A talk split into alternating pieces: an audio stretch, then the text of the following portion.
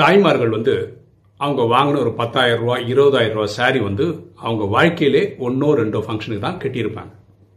ஆனால் அதே இருநூறுவா முந்நூறுரூவாக்கு வாங்கின சாரி தினசரி பயன்படுத்துவாங்க. ஆனால் அவங்க யோசிக்கிறதெல்லாம் என்னென்ன எப்போ சாரி வாங்கினாலும் ஒரு பத்தாயிரம் இருபதாயிரம் வாங்கலாமான்னு யோசிப்பாங்க.